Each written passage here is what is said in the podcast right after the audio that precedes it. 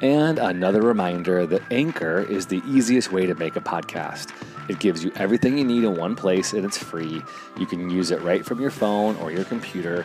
They have creation tools so you can record and edit your podcast so it sounds great, and they'll distribute your podcast for free. So you can hear it on Spotify, Apple, Google, and many more, just like us here at Bravemaker. Make money from your podcast with no minimum listenership. So download the Anchor app today and go to anchor.fm to get started. Thanks to our sponsors. Now back to the show.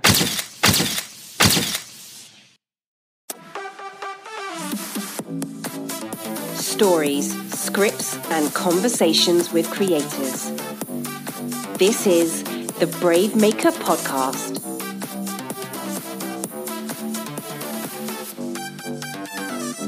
Record. We are recording. We're trying this again. Take two. Hey, Brave Makers.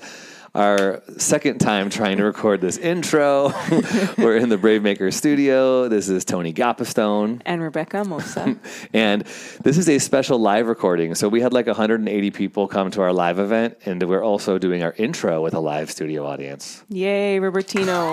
Clap, clap louder, louder. He's, okay, he's cool. trying to have enthusiasm because it's the second time we're putting it, putting him through this. So Robertino is kind of like um, Cher or Madonna or Mm-hmm. Prince. He only has one name. he doesn't have a last name. He's known by Robertino, and he's one of our favorite leaders in the Brave Maker communities. We just had a big meeting, so he took on a bunch of volunteer um, responsibilities with our Brave Maker Film Festival. Yeah. More on that We later. We love volunteers and we love when people take responsibility. Uh, so we had an event on Friday, February 22nd at Box, which was awesome. Box is a Silicon Valley um, software company, and we're so grateful for. They do more than software; they do actually like file sharing. They like they're like a big cloud-based thing in Redwood City with a nice building and a cool like suave space with big screens. Right? yeah, and good food. Good food. They give us food, beer, and wine. Yeah. it was definitely So worth thankful to them. worth it. Uh, yeah. So thank you, Box. Thank you to Alex and to Crystal, who are our hosts from the Pride and uh, Latinx employee resource group. Oh, another applause from our studio. I love it. I, I feel like I have a hype man here. like, I love it. Uh, so we are so grateful for everybody who came out. If you did not come out, let us give you sort of a um, precursor to what you're going to hear today. We had three different kind of art mediums Yeah, we had music, we had a film, and we had the live podcast and panel discussion, and it was so great. and photography. And- Erin's oh, photography. and the photography as well. Yeah. Yeah, and videography. Is that the right word? Yeah, Videography. videography. It was so great. It was a sold out event, and there was just so a great, great atmosphere and great discussion. Really enjoyed it, and I think we got a lot of um, a lot of good things out of it. So you're going to hear from these panelists. I'll just repeat their names again, just so you know, because when you don't see them, it might be a little bit different. We start out talking to Nicolas Jara, who is a Latino gay filmmaker from the Bay Area, and then his co-writer and producer Ksenia Firsova, who produced and wrote it. And they talk about the journey of making Guardian, which we'll put the links in the show notes for all this stuff. Guardian will be back at the June 1st and 2nd film festival that we're putting on in Redwood City. So if you missed it, come back and see their short film. And then we had Matt Nightingale, who's one of my best friends, my BFFs uh, in the world. And really is. Tony will make it known. Like they're they're so cute. he spoke about his journey and he shared some of his original music, which, if you stay till the end of this podcast, you will hear his original music. And then And he's also a TED talker. TED Yes. TEDxer. I. TEDx Talker. Okay. We should put that link in the show notes as well. So you can go ahead and watch that. He's got like 16,000 views on that. So give him 16,001 people. And then Erin Ashford, one of my favorite people in Redwood City, who is a photographer, and she did a really cool um, photo exhibit on the trans community in the San Mateo area. So a huge shout out to the San Mateo Pride Center, link in the show notes because they were one of our partners. And oh man, side note, they offer counseling and they actually did a really cool thing for a woman, a friend of mine who came to the event and had a really moving experience and needed to do some follow up for her own journey of acceptance. And so, huge thank you to Andres and the team there that was able to provide services. And also, we do we do want to make sure you know about something that's important in this podcast. Yeah, one topic that came up as we talked to the LGBTQ plus community and just others who may be suffering from um, suicidal thoughts is that there is a suicide prevention Lifeline. lifeline. Mm-hmm. Uh, it's 24 7 and it's 1 800 273 8255. Yeah, please put that in your phone if you or someone you know and love has these struggles. It's often hard to come to someone face to face, and you might want to just be anonymous, and that's a great, great place to start. 800 273 8255. Okay, so uh, we want to let you know our next event is March 25th. It's a documentary called Bias, and it will be at the Century 20 Theater. Tickets are on sale at bravemaker.com slash events. Come join us. We still have tickets available. And you're going to get to meet Andre Henry, who's this really cool connection that I've made. Uh, he's doing racial justice advocacy. He's a black man teaching people about how to eradicate racism. And so he's going to join that panel as we talk about race and gender implicit bias. Um, yeah, anything else we want to we want to say before this launches in? No, enjoy. Well, uh, did you say um, for Ramon, the audio Oh team? yeah, thank you to Ramon Villarreal who who mixed this and recorded this. This was our first ever, besides Robertino here, our, our first ever. This is kind of fun, Robertino. Yeah. Honestly, I do Yeah, like this. Yeah.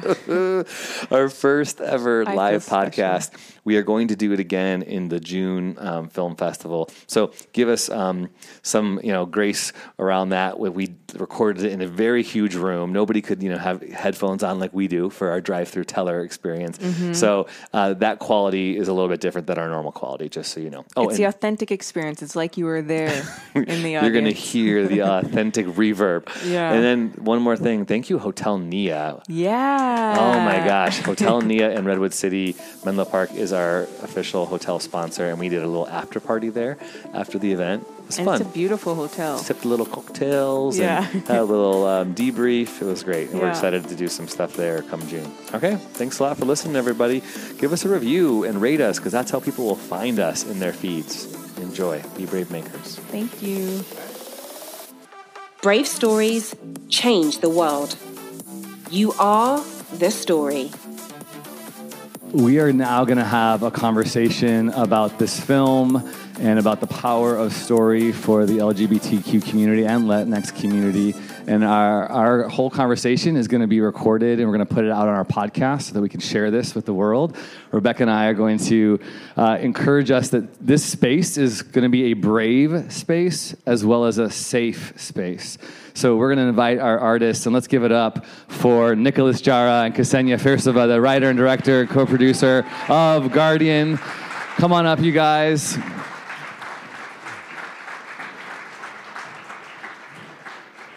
Thank you guys so much for being here, and we're going to share mics. Uh, Rebecca, you start us off. Yeah, so thank you for making this film. And I just wanted to kind of sit for a second in the emotion of that because um, it touched on a lot of things, I think. And, and um, I'm curious, what is it that uh, inspired you to make Guardian? And why is this both, is it personal for both of you? Well, the reason why I decided to make this film um, was because it was kind of like my coming out story to my family. Um, I didn't really express how um, I was gay to a lot of my family members, and I didn't know quite how to communicate that through just words. So this is how I kind of did it visually and through storytelling. And also, it was just um, it was made to honor my mom. Um, she passed away when I was five, but um, she had it intended to make videotapes for me when I was a kid to like send to me or like every year have a tape like when you're 16 or graduation, you know, just because she knew she wasn't going to be around. So um, this is kind of an exploration of what my memories of her are and um, what I think she would say to me if she was still alive. Well, for me, um, it is also very relatable film. Definitely, growing up as a queer woman, um, there is a lot of um, pressure. But specifically for this story, this is definitely Nick's autobiographical, almost a memoir kind of story. Uh, I was brought on board first to help him rewrite it, and he needed that kind of, um, I guess, someone to be distant from it to see it and to see the story within it and to make it into a film as opposed to and like an autobiographical uh, tale. So um, for me, it's a little different. And Ksenia, you have a full ride scholarship to UC Santa Cruz, right? Like on, isn't that amazing? Doing Congrats to Ksenia, everyone. Is that amazing or what? So he made a good choice bringing her on to, to the film. So we um, we met in a screenwriting class together at San Francisco State University, and yeah, yeah, all right. Um, and when I read or we she read her script a lot, I was like, okay, I need to I need to contact this person. I need to I need. She knows what she's doing. So, what struck me about the film, and one of the reasons why I thought it was so powerful, I have suffered through uh, the loss of a family member to suicide. And uh, the more I understand about the LGBTQ community and wanting to become an ally and knowing so many people, especially youth in the community, that suicide is a part of the equation, unfortunately, for a lot of times. So, can you talk about that? Like, why that was important for you to include that in the story and kind of what that's done as you've been sharing this around the festival circuit and such? It was important to me to include that in the story because that's what my particular story was. That was some trauma that I experienced um, growing up, and it left me with those ideas in my mind like is this is something i want to continue? And i think that's really important to discuss because um, that that's a big issue and that kind of figure that's like where is that coming from? Like why why is why is this a problem in the lgbtq community lgbtq plus community and i think that that um, it shows that there is a prescribed idea of like what you need to be in society so i think it was really important for me to, to just bring that up and let people know, hey, like, this is the effect of what could happen if you treat someone poorly.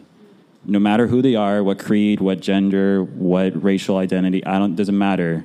Like if you treat someone poorly continuously, that they this is this could be a reality for a lot of people.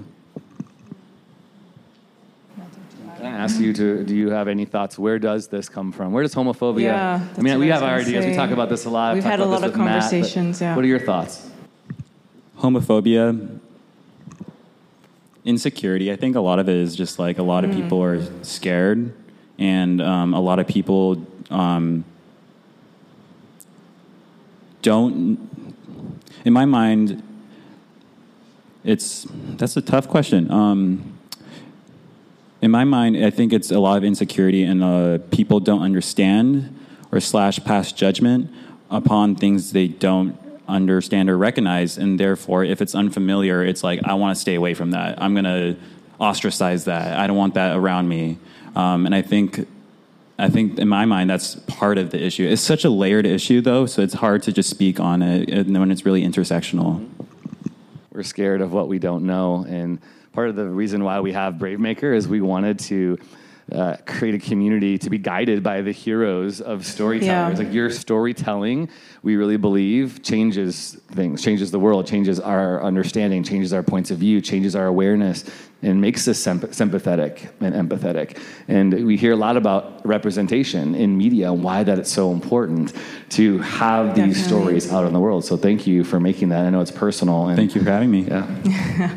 Yes. Fear is a very dangerous place to work from, so I think everybody needs to be aware of that, like you said, regardless of who they're interacting with. I wanted to ask you, Ksenia, as a producer, I know that it was important to you to include, um, to have inclusivity on set. So, what did that look like for you, and what did that mean to you? Yeah, I think it was important for both of us to um, have representation not only on but also off screen. We definitely wanted to have people above the line, like the producer and the uh, cinematographer, um, to have this understanding of what is what exactly is the story that they're telling. Uh, we had um, several other queer members.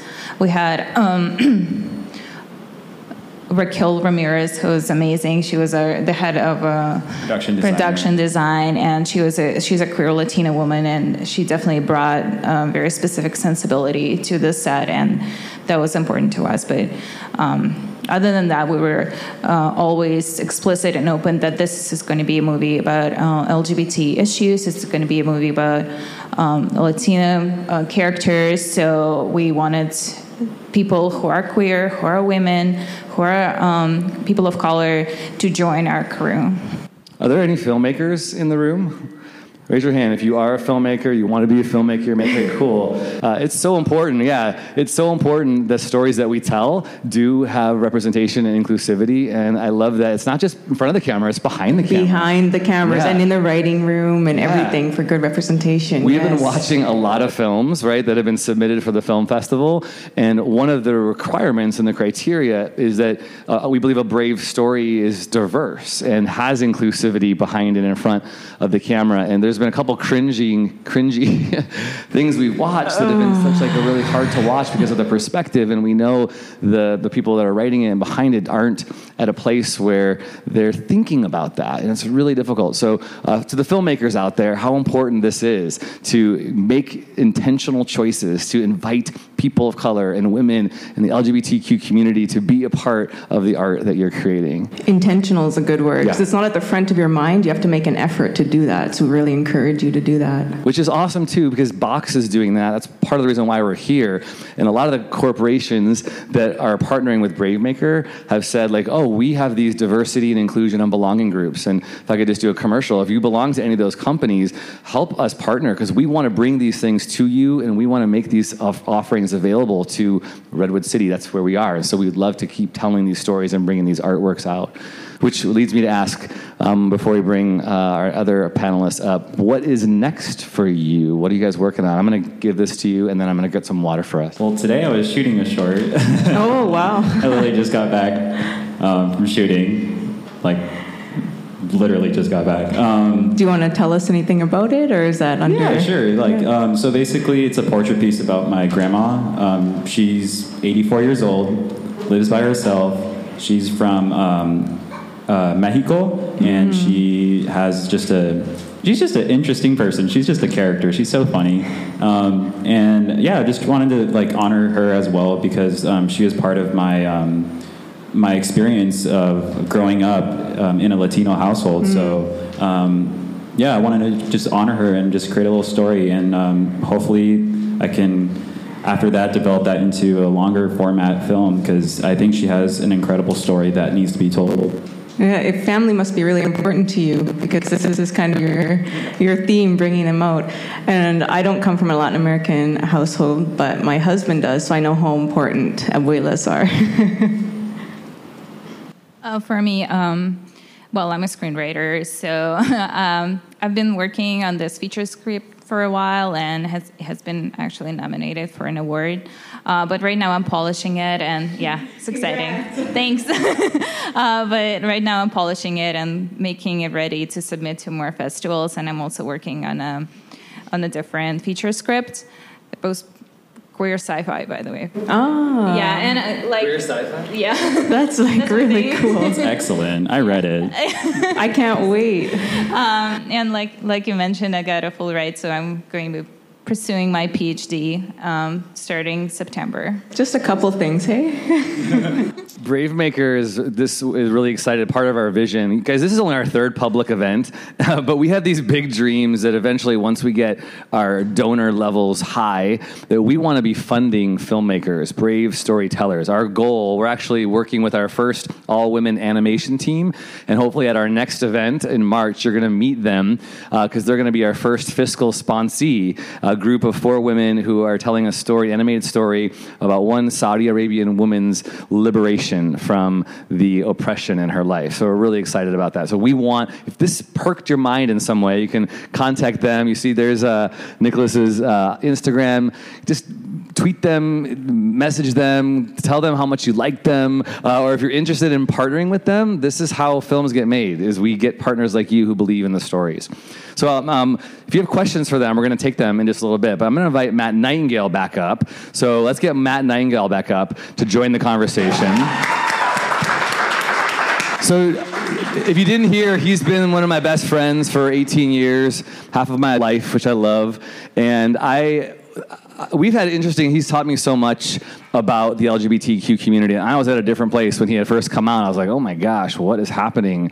Uh, you're gay? What? Uh, and I was not at a place of being sensitive or empathetic. And I was like trying to help him be healed. And uh, so, you know, just a different place in time, you know. But to be fair, I was also trying to be Yeah, healed. totally. We were like we were on the same page back For sure, then. for sure. I, you know, I tell people that you were really supportive, and you've come a long way. Like we've done this together over 20 years, right? Yeah. At the beginning, we were so very convinced it was wrong to be gay, and so he was like walking with me as I was trying to be healed, and I really appreciated that. He was an amazing, empathetic, loving friend. So just give yourself a little break, because I was also doing that. Well, I, when, I, when I talk about that question, I think about like you have a lot to say about where do you think the homophobia comes from, and uh, I'd love you to riff on that a little bit as you kind of. For those who don't know, give them your Twitter bio, a little bit about your story. You shared a little bit in music, but whatever you want to say about that, and I'd love to hear your thoughts on that. So I grew up in northern Indiana in a really uh, fundamentalist Christian world. Um, I knew I was gay when I was 10 years old, but I knew that in 1981 in northern Indiana, in a fundamentalist Christian home and church, you just don't even talk about that, let alone come out. So I just, when I realized it at 10, I squashed it down and I decided that no one could ever know, and I would just hide it. So, the Twitter version, I guess, the short version, I, I went to Christian college. I, I found a really wonderful woman, um, a best friend who I married and had children with and went into ministry with, and we did that for 23 years. Um, eight years into our marriage, I came out to her, um, but not to come out, to be healed. And so I dove, and it was here, I was in Redwood City actually, um, serving at a church with Tony. Uh, at the time, and uh, I dove into like ex-gay ministries. I, I found it was the early 2000s, and a lot of people were saying this can work. Like you can change your orientation with God's help and lots of prayer and counseling and all that. So I tried that for a long, long time. Um, yeah, it didn't work. Um, and and it's not like I just one day decided. This was an excruciating journey that took a decade or more. Um, and finally, finally, in 2016, not so long ago, um, I came out very publicly um, with my wife by my side and my children being remarkably supportive. I can't even tell you how amazing that has been. Yes, my children. like from day one. So, and I do a lot of work now. Um, I do actually work for a gay affirming church in Novato part time, which is awesome, called The Quest, um, where I can be fully gay and also love Jesus and like lead people in worship. It's it's a remarkable thing, yeah. Because there are gay Christians, we actually exist. Um, and so I spend a lot of my time kind of trying to be in the middle of these two worlds gay world, which I'm still learning, I'm only two years in, right? And also Christian world, which I am steeped in for 47 years. So I, I try to kind of bridge that gap and, and help gay people understand Christians and help Christians understand gay people and, and just live my life really openly, even as I'm kind of stumbling and trying to figure it out as I go. So, but I really I care deeply about that intersection of spirituality and sexuality. Uh, Matt, I just met you tonight, but honestly, I think I mentioned quickly, I felt like I knew you already because Tony is always hyping you up so much. And I don't know if cute is like the appropriate word for like uh, friendship. For We're for, pretty cute. We have a cute friendship. Yeah, but even even in my notes, I, we were going through the stuff, and Tony's like my BFF. so I, I thought someday I should write a, a TV show called like My Gay BFF, like, Yeah, which has probably already been done, but we have a different story. Like you know, it would be really kind of funny. I think. Anybody? No. Okay. no takers on that. I get some people going. No, don't, don't do that. Uh, so I have watched your TED Talk. I have listened to your podcast um, that you did with Tony on Holy Cannoli. So shout out to that, the other podcast as well. And I wanted to thank you for sharing and being so authentic when I listened to it. And I'm wondering what is next for you? What does the future look like for your mission, for your advocacy work, and your involvement with the church also? Good question. But I do feel like every day I feel more and more called to this work of just being open with my life, helping people um, see that that and, and this is not new. Like, I have to be really clear. There have been pioneers that have gone long ahead of me, way ahead of me, being gay, spiritual people, right? This is not new. Um, but there's still a lot of work to be done. And so, um, everywhere I go in gay circles, there are people who are surprised that I'm a practicing Christian and who want to talk about that and who say, Oh, I didn't really think that is something you could do, uh, and, and who cry and tell me that they miss their church and they miss God. And, and I say, You can actually still have all of that. And so that's really important to me. Um, and then, of course, in my kind of evangelical world, there's all these people who say that I can't, you know, gay Christians aren't really a thing, um, that we are um, just giving into temptation and we need to be strong and resist and be celibate and all that. Um, there's, a, there's a whole world out there of that. I was all over Twitter today fighting people, but um, I do that a lot. Who follows Matt on Twitter? Raise your hand. Okay, Follow cool. me. It's fun. Your daughter Join the it. fight. Join the good fight. Um, but for next, honestly, this sounds grandiose, and I cringe every time I say it. But I'm going to say it publicly, so maybe I'll like put a stake in the ground. I I really think I'm supposed to write a book.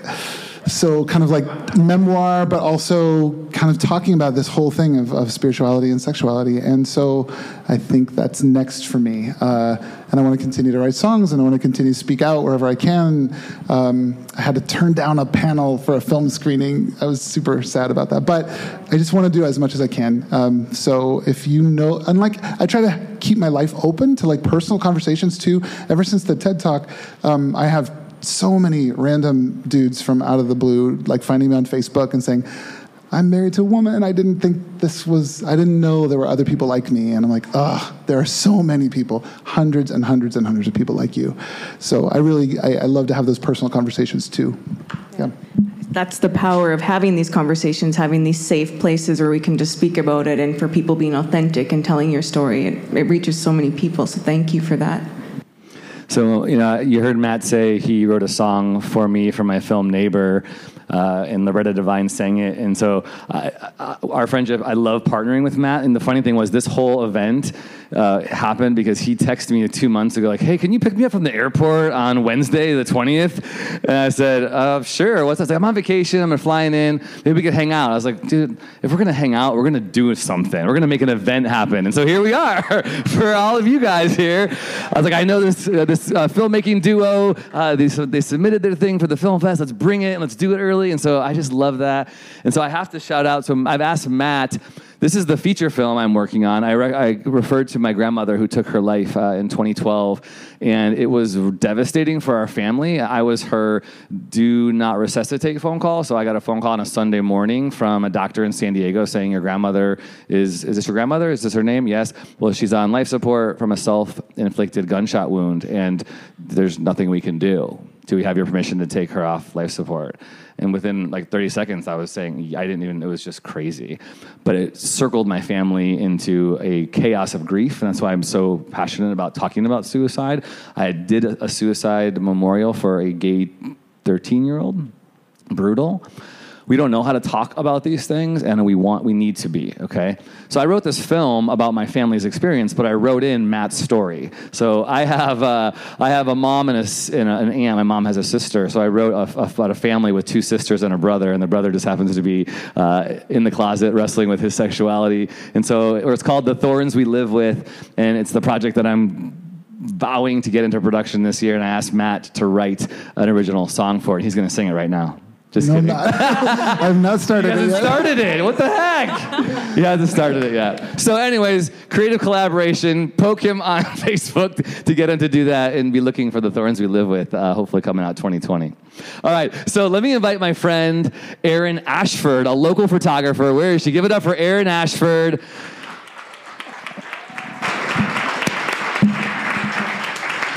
So Erin ha- and I have been friends for I think four years now. Is that right? You've been here four years in Redwood City.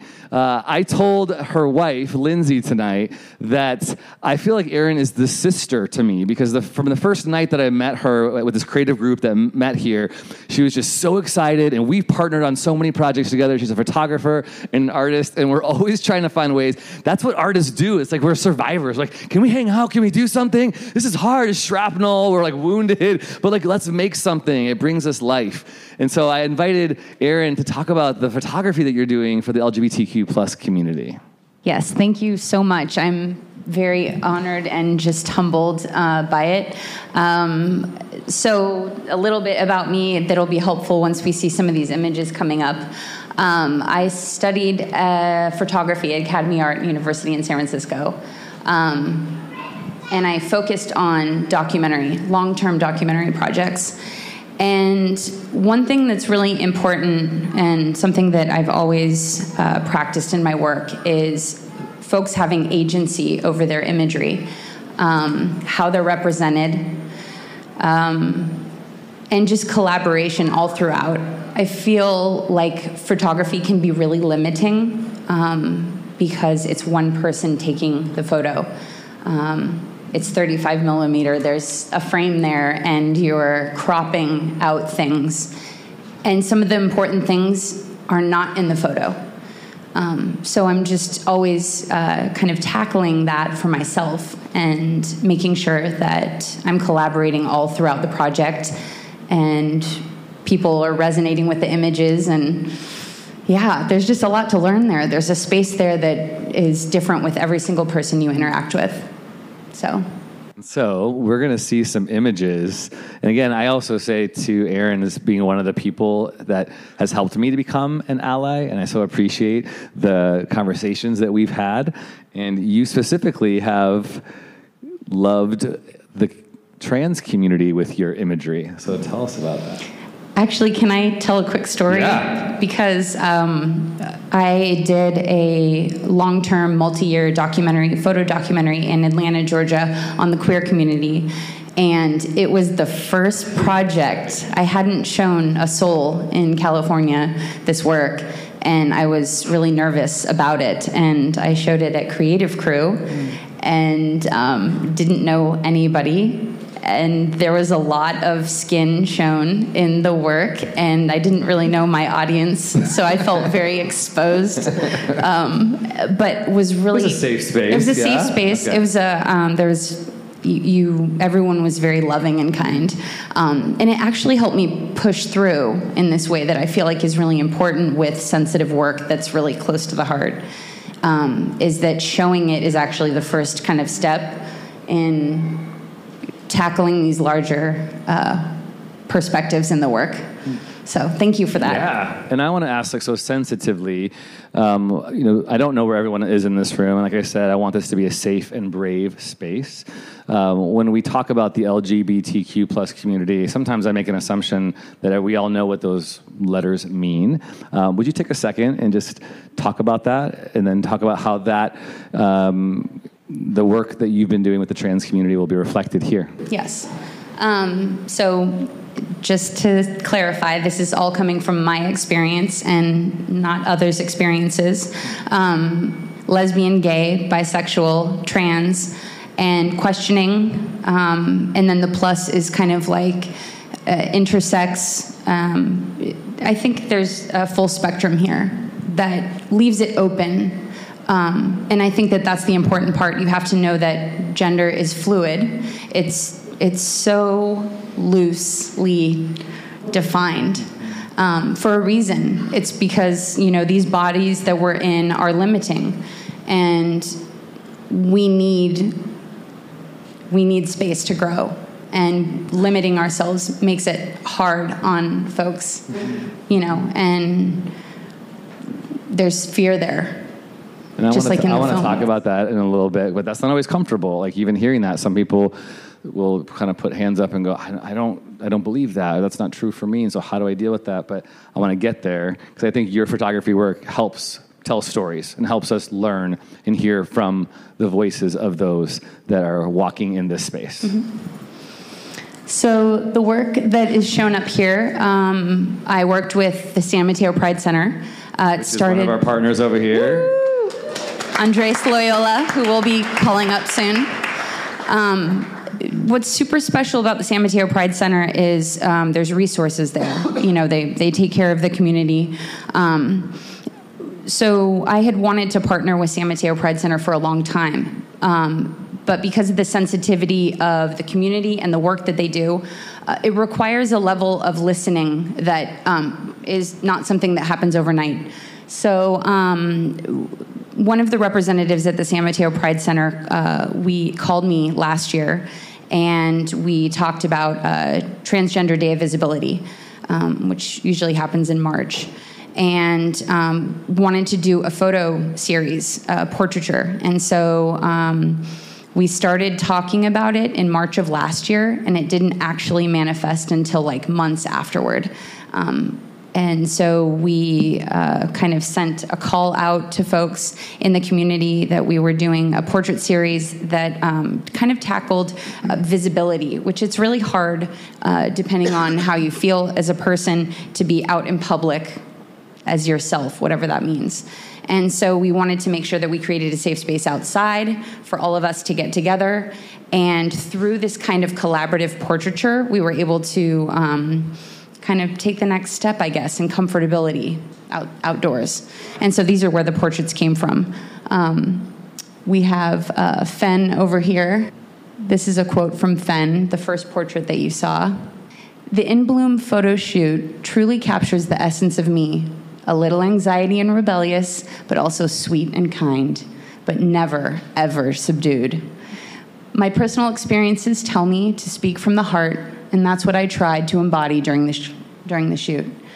I am a female to male man, and as such, I try to express with the traditional rules, rules of masculinity to confuse people less.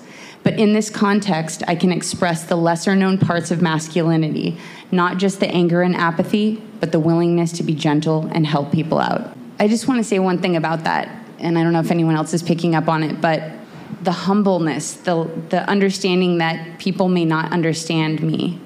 So I'm going to go out of my way to confuse people less. That's such a humbling space to be.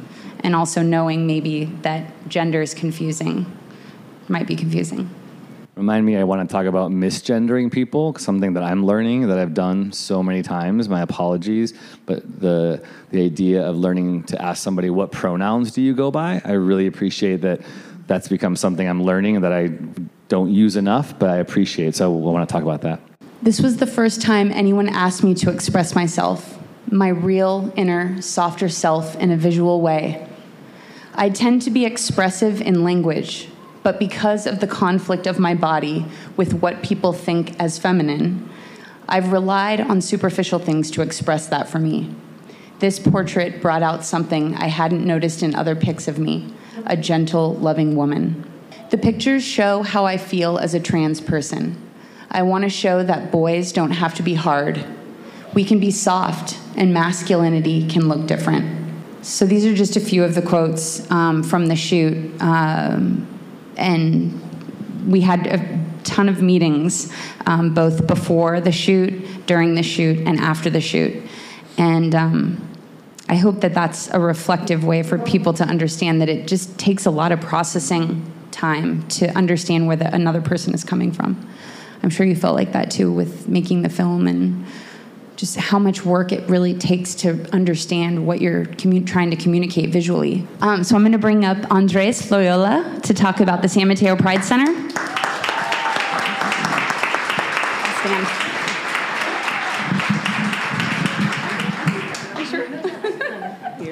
Hola, buenas, buenas noches. Hello, good evening, everyone. I'm so happy to be here. I never really know how to like say, you know, introduce myself or not, so I'll start off with a joke. Um, uh, what does a gay cow eat? Hey, hey, right? Okay, so hey, okay, there you go. You got it. Got y'all warmed up. Oh, it's kind of hot. Okay, okay, okay. No, yeah, so my name is Andres. My gender pronouns are they, them, theirs, or she, her, ella. Uh, I work for the San Mateo County Pride Center. I am the peer support worker as well as the training and uh, education coordinator. So I'm going to just talk a little bit about the services of the center, a little bit about why we partnered and why we are so grateful for this kind of opportunity and visibility. Uh, so the center runs on kind of three main of components. The first one is community. We, we want to build community. We understand, especially with mental health, this video deals a lot with mental health, right? And, and I really appreciate that. Um, and it talks about how, you know what, we, we as social creatures do a lot better when we find community amongst each other. And unfortunately, San Mateo County is a little bit more conservative. It's uh, we are the only uh, LGBTQ center um, in San Mateo. We've only been uh, open for about a year and a half, and we're making great strides. Right, we're bringing more visibility. So we we build community through uh, a lot of intergenerational dinners, uh, movie nights, uh, crafternoons. We make crafts, and we. Did you say crafternoons? Yes, you build crafts yeah. in the afternoon. Uh, we also do. That. We hosted the very first youth queer prom here in the county, uh, and we're going to do a very first adult queer prom because a lot of the older adults in our population they're still in the closet, right? And being able to go to a prom with your significant other, you know, I took uh, I don't know my sister's cousin to prom because I wanted to be cute. um, but anyways, uh, so we build community. The second one is that we're resources. So we have a library, an LGBTQ library, as well as uh, a resource room with a bunch of computers so uh, people who need help with food stamps, getting uh, shelter, food, laundry for houseless people, all these kind of resources that we have. We also do training. So we do SOGI Trainings 101, which is sexual orientation and gender identity. We are contracted through BHRS, which is Behavioral Health and Recovery Service for San Mateo County, and it kind of serves all of all of our counties. So right now, with the state law, we have gender X now, right, on your on your driver's license. So it's no longer male, female it's also X as well for people who are intersex or transgender individuals. And in that way, we're able to kind of provide that resources. You know, like how, how do I talk to someone who uses they, them pronouns? What is gender pronouns? You know, a lot of us, we, we weren't taught this in school, and that's perfectly understandable. So it's understanding how we kind of educate ourselves, show that cultural humility so we can be as inclusive as we can to people in our county. Uh, and the third one is that we are, we're a clinic. We have therapists. We have LGBTQ therapists. It's really hard to find therapists that understand you, that can work with gender nonconforming people, trans people, people who understand your similarities, right? And, and I understand what we do is we, we battle against a lot of stigma. It's, it's difficult having these conversations about gender, sexuality, about race, about privilege, about all these kinds of things because you know, LGBTQ isn't just about LGBTQ folks, it's about everyone. We're all affected by gender. We all face kind of forms of gender discrimination based of what we look like, where do we go, how our hair is, what's the, my, the sound of your voice, all these kinds of things, right? And so we really try to cater to that and make sure we understand. So having competent therapists who understand that is the way to go. And I, and I understand the stigma is like, oh, I don't want anyone to know I, I see a therapist. I, I'm crazy, right? That's, that's what a lot of people think. At least in the Latinx community, my mom was like, oh, you know, go, go, go drink some limon and that, that'll cure you. And I'm like, go ahead, do lemon. Okay. anyway, so she rubs the egg on me. Has anyone? No? Okay. That's what we do. Crystal had that. Crystal, I saw Crystal. the, the famous uh, Crystal knows.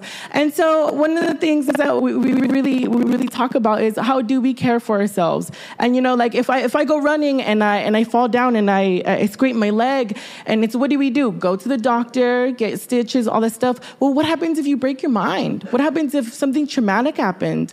What happens if you know who do you talk to, right? And it's really difficult. Most mental health issues start at the age of 15 or 14, about 50%. And so we say, you know what, just do a checkup, right? You have a physical at least once a year. We'll just check in at least one time. You, you, you never know what you can happen. And there's been such, uh, uh, I'm speaking in Spanish, wonderful stories that kind of come out of the center, really, really advocate for people's mental health and the kind of uh, the community that we want to build with each other. So I think I've talked for a good amount of time and I can talk talk forever, but please visit our booth. We have information, ways you can get involved, think about making a donation. Uh, we could really use it and really build a community together. So uh, we host a, a year uh, San Mateo Pride. I know it's not as big as San Francisco, but it's the baby family pride that we want to build. So You guys go down uh, like Main Street in San Yes, no, it's Central Park, June Okay. uh, June fifteenth. It's Saturday, Central Park from uh, ten a.m. to five p.m. There's booths, there's presentations, uh, there's uh, food. So uh, keep an eye out for us. Again, my name is Andres. Thank you so Give much. it up for Andres. Thank you, Andres. All right, so we'd like to do some Q and R, some question and response time that will go on the podcast. If you raise your hand, you- you'll say a question, and I will repeat it. Remember, please, uh, this is a safe, brave space. I've always I've done a lot of Q and A's, and um, sometimes people can phrase a question that could make it feel defensive. We are not putting anyone on the spot, and so you might even phrase it like, "Hey, I'm just curious about," or "I was wondering," or "Could you tell me more?" or "Help me understand." Uh, remember, tone of voice is really important there, and body language, and so uh, any question, and you can say who it's for, and we'll go ahead. Matt, can you talk about what church clarity is? Sure. So there's a there are a lot of churches out there who really want to at least come across as gay friendly because they want us to feel welcome and um, and to their credit, a lot of them really, really do love people and they want to see as many people come in as possible so that they can introduce people to God and the love of God. But a lot of these churches are not gay affirming, actually, and they would not allow, for instance, me to, to have a, a husband in their church. I wouldn't be allowed to preach or teach. I wouldn't be allowed to um, be a member there, possibly. So, and a lot of times, unfortunately, these kind of cool hipster churches don't want you to know that right up front because they want you to come and be a part of it and feel welcome. I have some friends in San Francisco who, a couple, who went to a church for a long time and it was this really cool place. It was an, a year that they went there. And finally they applied for membership and then they kind of had to have this secret closed door meeting with the pastor where he kind of said, Hey, listen, we love you guys, but you know, theologically, we're not really there. We can't affirm your relationship. So you would need to change that if you want to be a part of our church. So, an organization called Church Clarity, you can look them up, churchclarity.org, I believe. They are in the process of rating as, as best they can every single church in America. Like, are you actually gay affirming? Not just do you look like gays are welcome there, but are you actually affirming of gay relationships? Would you marry someone in your church? Would you hire an openly gay person on your staff? So check out Church Clarity. They, they are help. They're not asking people to change. They're asking people to be honest. What does your church actually believe? Put it on your website. Let your yes be yes and your no be no.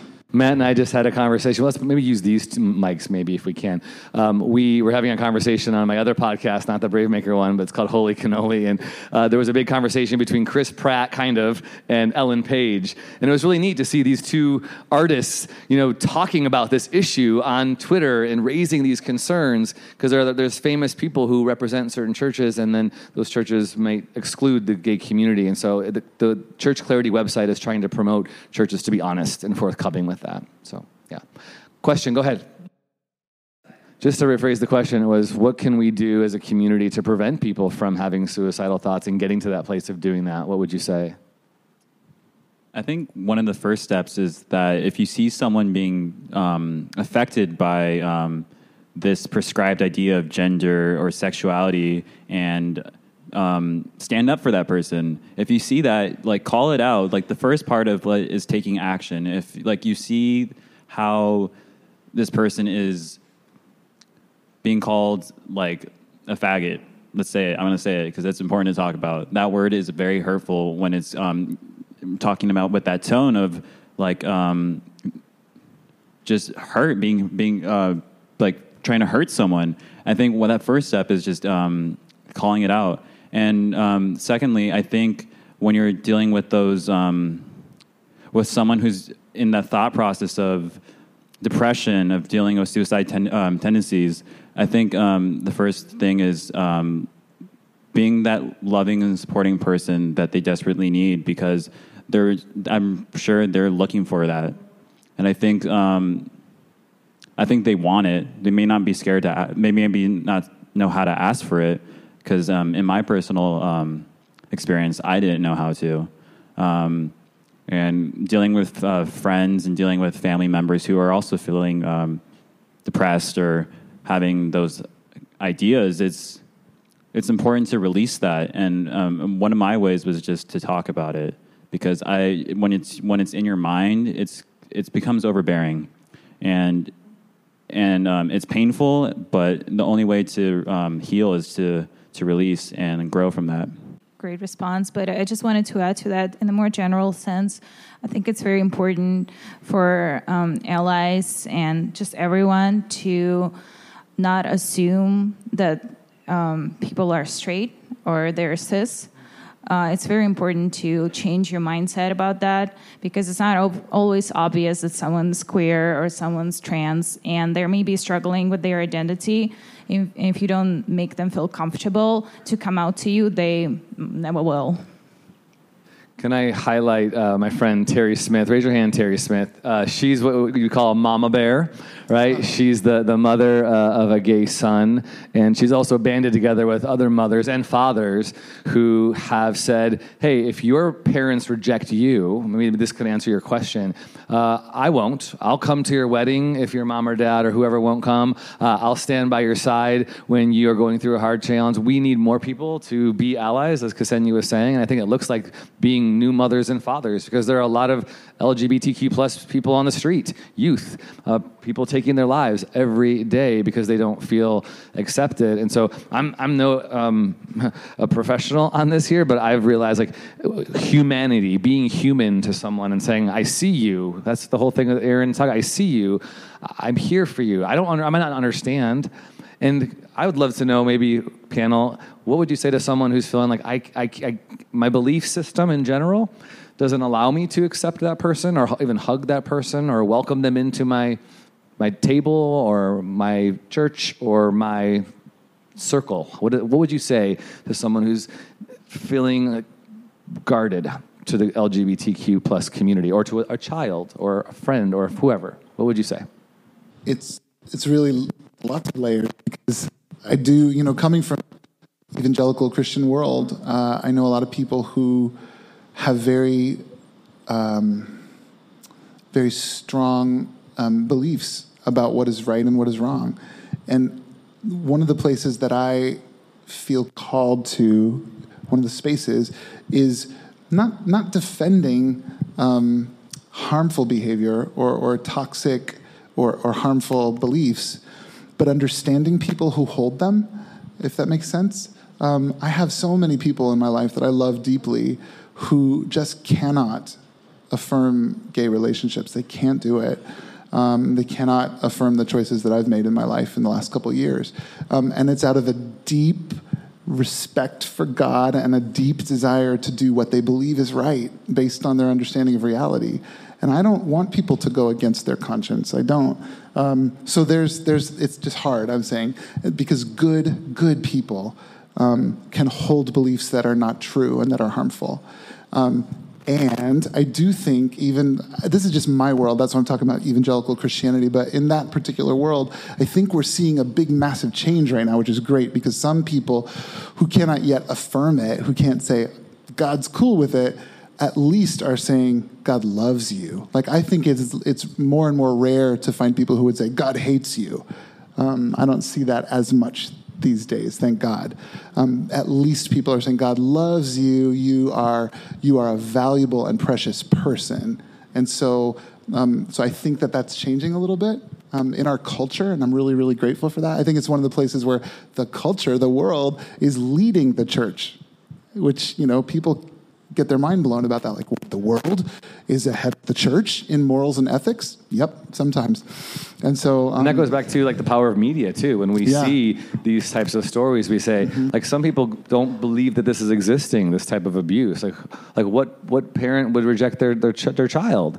Well, this is the reality for some. That's why we need these stories. We need these representations so that more people could understand, well, what, what can I do? What should I do? Help me understand.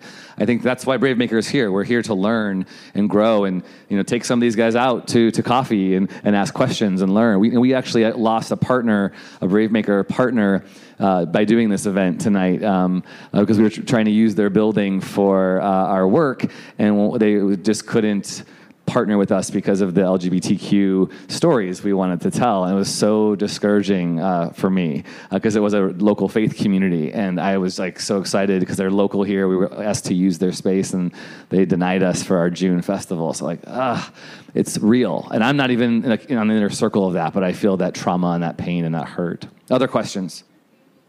Uh huh. So Shannon said, "Thank you to all the artists sharing their work." And to Nicolas, what was your family's response when you showed them the film? I haven't quite showed it to everyone yet. it's, it's a work in progress. Um, it was, I mean, almost all of them cried, first of all. Um, so I think. I think they didn't understand what was happening before. And I think part of that is the issue of like being in the closet is that you're hiding. You're hiding and you're repressing pain. So for me to make this film, it kind of just opened up like this whole world they just did not like were even cognizant they weren't cognizant of. And um and I think they just they they were like, Well, this sucks, but we love you and so we're here for you. So I still need to show it to some people, some family members. Um, but I've been very fortunate and blessed to say that most of them have responded quite well, to say the least. Mark your calendar for June 1st and 2nd because we're showing it again uh, and having another discussion in June. Um, one more question or two more, Robin. Yeah. How do people show that you're safe? How do you show you're an ally?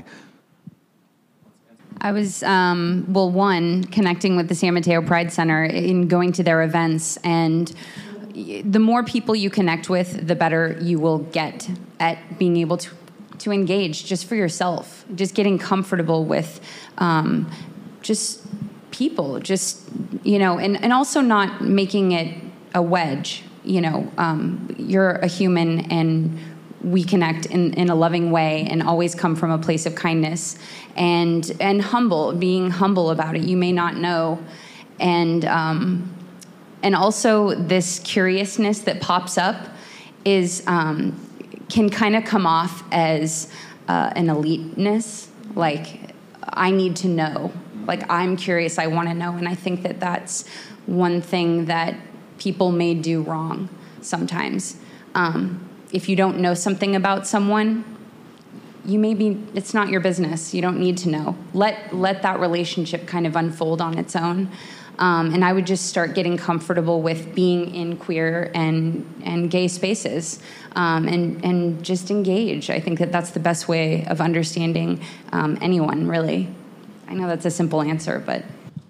I have a real specific um, kind of challenge to specifically to Christians who are in churches where not everyone is affirming, and you are, because that's happening a lot these days, where you are kind of like privately affirming. You might show up at an event like this, but like you're not quite ready to be out there in your support of, of LGBTQ people. I just want to encourage you to get out and, and say it. And I would say like social media is a great place. It's not always the best place to like actually have great discussions, but it is a place to kind of put yourself out and say, so if you're if you're truly an ally, say it. Say it. Put it out there and say it because then someone in your church might know that you're safe to talk to. Then someone in your world might know, mm, you know what? That person posted this queer affirming thing on their Facebook wall. I, I might be able to talk to them. It's a way to signal that you are a truly safe person. Be out there. If we have to come out, you maybe can come out too. I would like to add to that that um, in order to make you know world safe for queer people, it's not only about you communicating with other queer people, but it's about you communicating with you know your fellow straight people and calling them out on homophobia and calling them out on misgendering people and so forth. So most of the work should be really focused on working within your own straight community. Yeah, you can clap for that. Yeah. So I want to bring a special person up. You know, one of the things I'm really um, trying to navigate as, as a parent is how you talk about sexuality with kids and youth. And again, um, when I did a memorial for a 13 year old girl who took her life, and as it turned out afterwards, you know, she had come out a year before, and people went through social media and said, "We don't know for sure why she took her life, but look at some of these comments and things." And uh, it just broke my heart. Uh, Bravemaker cares about LGBTQ people, but and youth and teens, and creating safe spaces for them to share their stories. So I'm going to invite up Abigail, uh, who's a student at high school, and uh, she is an out teen, and she works with her fellow teens. Come up here. And I just asked her to to share quickly about her and her story and the work that she's doing. Hi, everyone. Um, I work with a program called SOS, which stands for Students Offering Support. Um, our main goal is to cr- make Carlmont as safe as possible to everyone in the LGBTQ community and anyone dealing with any mental health issues. Um, one of the main things we do is have a room where anyone who's going through something can come and speak to either our therapist or a peer who has gone through something similar. This is very helpful because people can just talk to someone that they know. We also do presentations to the freshmen every year. We teach them about a variety of subjects, including the LGBT community and sexuality, so that we can start bringing those, those tough conversations into the classroom, which I think is really important. Um, when I came out, especially being so young, it was very hard. Um, both those things very um, were tremendously helpful. Having peers that were just a little bit educated on what I was talking about, and they knew just a little bit how to respond and how to be kind. That was amazing. And having a place where I could go if I was having an anxiety attack at school or if you know the things were just getting to me, I could go and I could sit and I could, you know, take a break and be somewhere and not be afraid of being judged for being who I am. And I think that's really important. Thank you.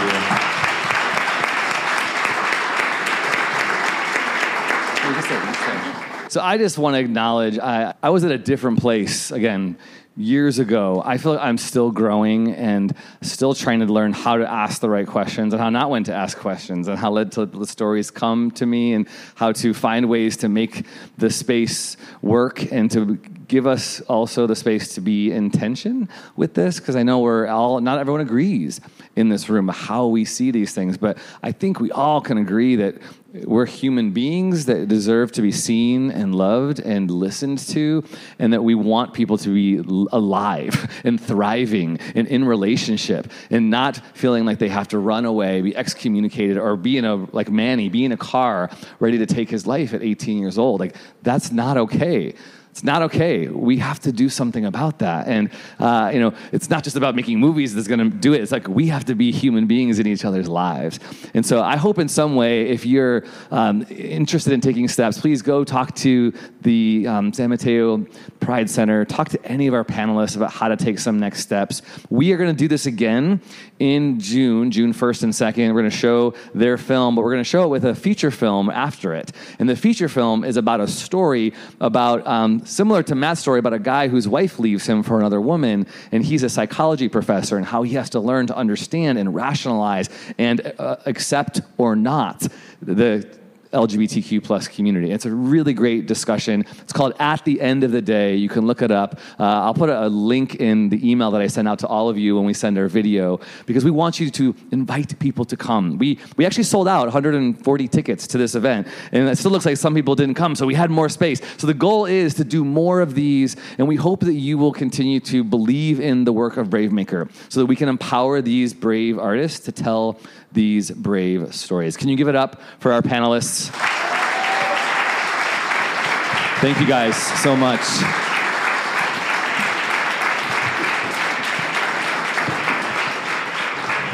So, this podcast will also be up in a week or two, and you can share it if you learned something. Uh, as Matt and the band come back up to play just a few final songs, I'm going to ask you to grab this card. Uh, the work that we do for Bravemaker, we launched officially in June, and we went public with our screenings, our monthly screenings in December. How many of you were at our December screening? Oh, cool. Only like a quarter of you. How many of you were at our January screening? So, how many were at both of those screenings? Cool. So some of you have been here all three. Thank you. The Holy Trinity. I love it. Uh, we want to continue this work. And if you look at this postcard, uh, our 501c3 depends upon the donations and the generosity of one corporate sponsor. So if you work at a Silicon Valley corporation that has the ability to fund and give and be charitable, could you please connect them? Um, we actually have at our back table where you can get your merchandise like coffee mugs and t shirts. You can make donations tonight. And we're going to be creating a VIP experience experience um, in the next few months where those who give at certain levels will be able to have more um, personal chats with our different artists.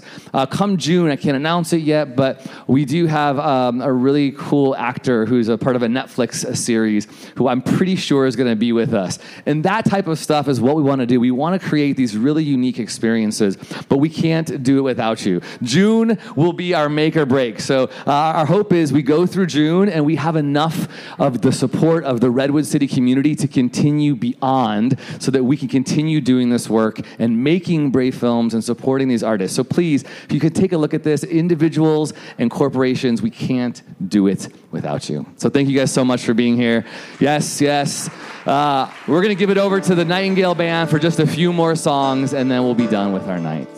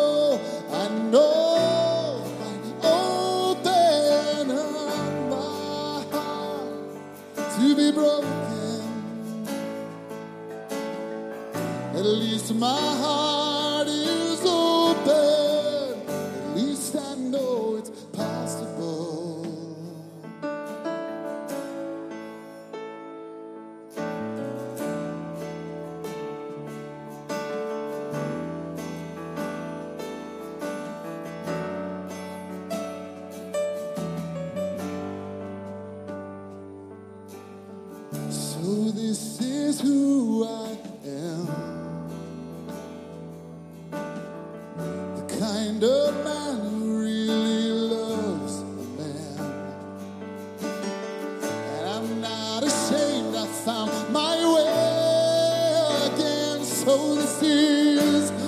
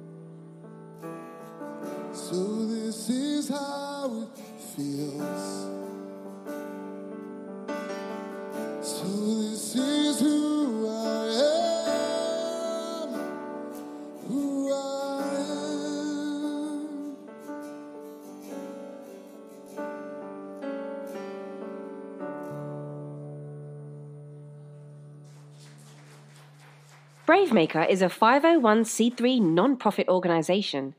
Our work is funded by generous patrons like you. Support the podcast with a tax-deductible donation at bravemaker.com. Thanks for listening to the Bravemaker podcast. Subscribe, give us a rating, and share with a friend. Want to be social? Find us on Twitter and Instagram at Bravemaker Inc.